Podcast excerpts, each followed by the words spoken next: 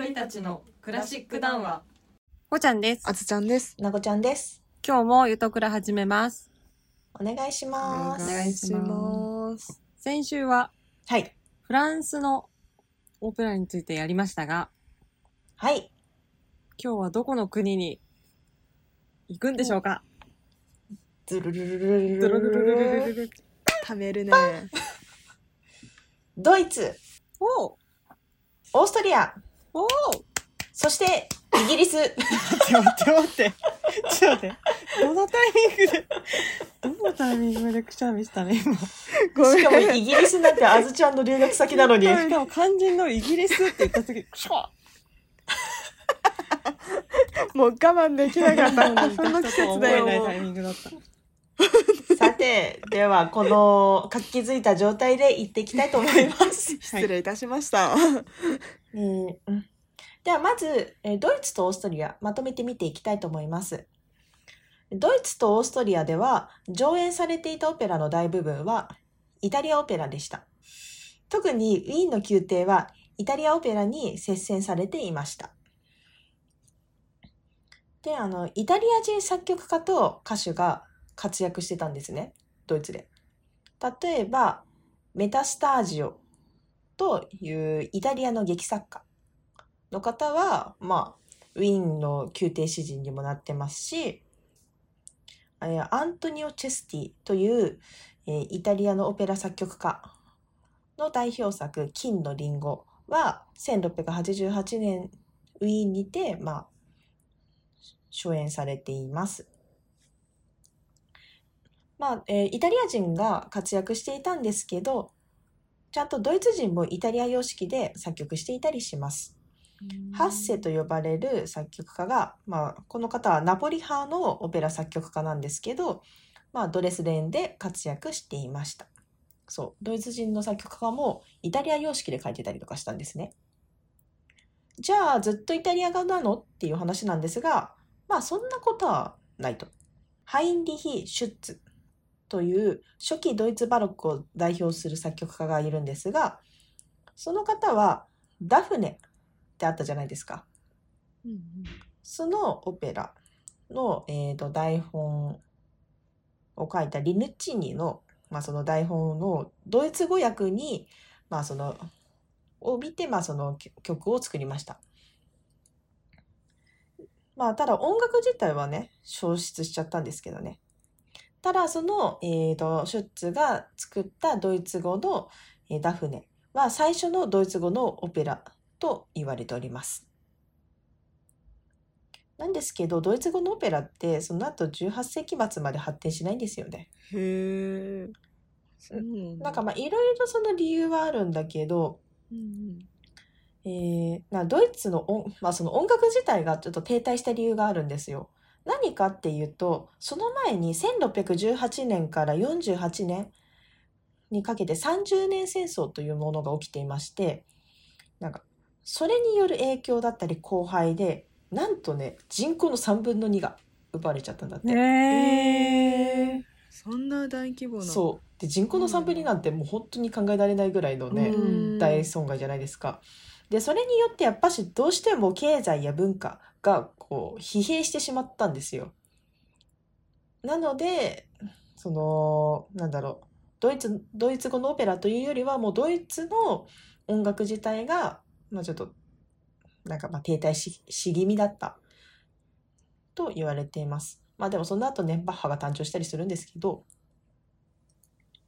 まあそんなドイツですが、えー、と1678年にハンブルクにオペラ劇場が開場します。そこではドイツ語の新しいオペラが歓迎されて、18世紀初めにはハンブルクオペラの、ま、最盛期を迎えましたと。まあ、停滞はしてたものの、だからといってなくなったわけでもないし、まあ、根強い人気はあったというお話です。以上、ドイツ、オーストリアでした。なるほど。今日はパンパンいきますよ。はい、どうぞどうぞ。はい。次、イギリスです。はい。えーイギリスのロンドンでもイタリアオペラが流行してました。ね、ドイツと同じく。で、まあ、イギリスでは結構まあ、もともと演劇の人気自体が高かったんですよ。なのでその演劇のための音楽である風水音楽だったりそのマグマ音楽が結構栄えておりました。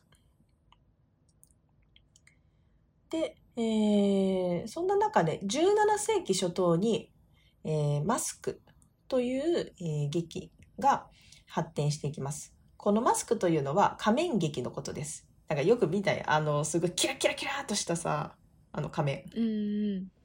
いわゆるなんかセレブたちじゃないけどそうそうそうそうそうそう舞台余興の一種でこの仮面劇っていうのはね。え起源は15世紀、まあ、大体ルネッサンスあたりとされております。その寓意や、まあ、偶話や神話を内容とする、まあ、宮廷の余興ですね。で、まあ、そのなんか仮面をつけた俳優のパレードと全出演者のその舞踏によるフィナーレの間になんか結構いろんなものを挟むんですよ。フィナーレじゃーって言って、ただのフィナーレじゃなくてその中になんかあのパントマイムがあったりリュートの伴奏によるなんか読書歌曲である中エアーが挟まってたり合唱器楽さ演奏詩の朗読結構何でもござれ。で時にはなんかレチタティ長そうだね。ね、レチタティーボがあったとされています。ねマスク。マスク。パントマイム？ちょっと今、聞き流してたけど。ントマイム。パントマイム？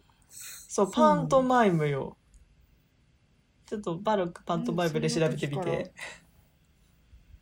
ああ、でもイギリスにおけるパントマイムっていうのは結構流行、その時の流行とか、ダンス、ジョークなどが盛り込まれた大衆的な、あの、お笑い劇っていう意味らしい。で、シンデレラとかアラジンとかそういうおとぎ話をものにした、元にしたものが多かったらしいよ。えへえ、じゃあなんかちょっとアクセント的な感じでそういうのが入ってたのか。そう。で、まあ、えーそんな、えー、とマスクが17世紀初頭で、まあ、結構発展しましたよっていうお話までしました。じゃあ、ここで、えー、と皆さんの知っている作曲家に登場してもらいましょう。1711年にロンドンでヘンデルのリナルドが初演されます。ヘンデル。知ってますか？あ、はい、はい、すいません、ちょっと。聞き覚えがありますすすっね。ごい雑に投げちゃったけど、あの 水上の音楽とか、ね、まあ、結構有名な曲が多いんですけど、そのヘンデルっていうのは、うんドイツ生まれのイギリスの作曲家です。ああ、1727年に、えーイギリスに帰化しております。だから、でなんかヘンデルの音楽とかだけ聞くと、あ、でもな、どうなんだろうなんか昔、あヘンデル勝手に私、ドイツ人だと思ってた？わ。いや、私もなんかそんなイギリス人じゃない。なんかイギリスに帰化したっていうのは知らなかったなとは思いつつ、で、ちっちゃい頃だけ、ある時からいきなり知ったみたいな感じだったんだけど。うん。で、ハンブル、ヘンデルはハンブルクオペラで活躍していましたが、その後、えー、なんかまあイタリアオペラでも成功されます。で、また、そのハンブルクオペラで活躍、イタリアオペラで成功、そして1711年イギリスデビュー。で、デビューして、その後、約30年間にわたって活躍しております。で、えっ、と、ヘンデルの最後のオペラっていうのは、まあ、ディダミアと呼ばれるものです。で、その後、1740年代以降は、オラトリオ作曲家として成功しました。ねすごいね結構いろいろと、ね、できてしまう方だったんですが、そう、このオラトリオについても、えーオペラの後に、えーカンタータとかと一緒にえー触れていきたいとは思うんですが、えーあーその前に、あれです。もう一つね、イギリスのね、オペラでね、ふ触れときたいことがありまして、あの、パーセルという方がいるんですけど、このパーセルっていう方が、なんかシェイクスピアの劇を、えー素材にした英語のセミオペラというものを作ってるんですよ。だからセミオペラっていうのは17世紀末のイギリスで創作されたオペラオペラ形式でなんか語りもしくは対話がその中に挿入されたものなんですね。うんそうだからやっぱり演劇ベースなんだね。そうそうそうそうそうそうそうそう それなのよ。すごい。で、なんかそういう、徹底してる。だから、なんだろうね、なんかそのヘンデルのね、音楽がわーってなったり、普通に、だからイタリアのなんかオペラがわーってなったり、演劇がわーってなって、セミオペラわーってなるんだけど、このセミオペラについては、パーセルの死後は急速に衰退したらしいんですよね。うん。なんかセミオペラが人気だったのかパーセルが人気だったのかちょっとわからないんですが、まあそんな、えー、とイギリスの、えー特徴があります。えーここまでイタリア、フランス、ドイツ、オーストリア、イギリスのオペラの誕生について話してきました。あ、そうだ。はいごめん。もしどっかで突っ込めたら、まあ、全然カットしてもらってもいいんだけど、うんさっきねロンドンでヘンデルのリナ,、リナルドリナルド。が初演されるって1711年かな、うんうんうん書いてあるんだけどこのリナルドが初演された場所が、うん今もうロンドンにある劇場で、今ねオペラ座の怪人やってるそこで。おー、そうなんだ っ。て書いてあったびっくりしたいいね、いいね。そうその並びにねすごい気に入ってた大きいセレクトショップがあって結構はい。イケてるのがポーンってうん立ったんだけどその並びにすっごい古い劇場あるなとは思ってたんだけどまさかそこだとは思わなかった。へえ。なんか知ってたら、いなんかこう、覗きに行ってたって感じだよね。本当拝みに行ってた。ヘンデルさん来てたんだみたいな。セレクトショップの近くに。え。なんかちょっと話飛ぶけどさ、なんかうちらがそうやって聞いて、あ、ヘンデルが来てたんだ。じゃあ、ちょっと行ってみたかったな、みたいな気持ちになるじゃん。うてか、なんかそのうん歴史があることに、なんか、感動を覚えるじゃん。で、外、あの、その外国の人もさ、まあ日本に来てさ、京都とかさ、そういうお寺とか見てさ、なんかやっぱ、日本は歴史があるから、みたいな感じで言うじゃん。それと同じ感覚なんだなって今こう、パ確かに うちらは別になん確か、おー、金閣寺、おーおーおーおーって、特別歴史がさ、好きとかじゃなければ、おー、あー、綺麗綺麗みたいな感じだけどさ。いやでも私確かにはその日本史日本史時間昔すごい戦国時代大好きだったから京都行った時友達とバカ上がりだったよ。え、でもそうだよね、そういうことだよね。なるほどねうんそうそうそうそうそう。まあだからそういうことだと思う。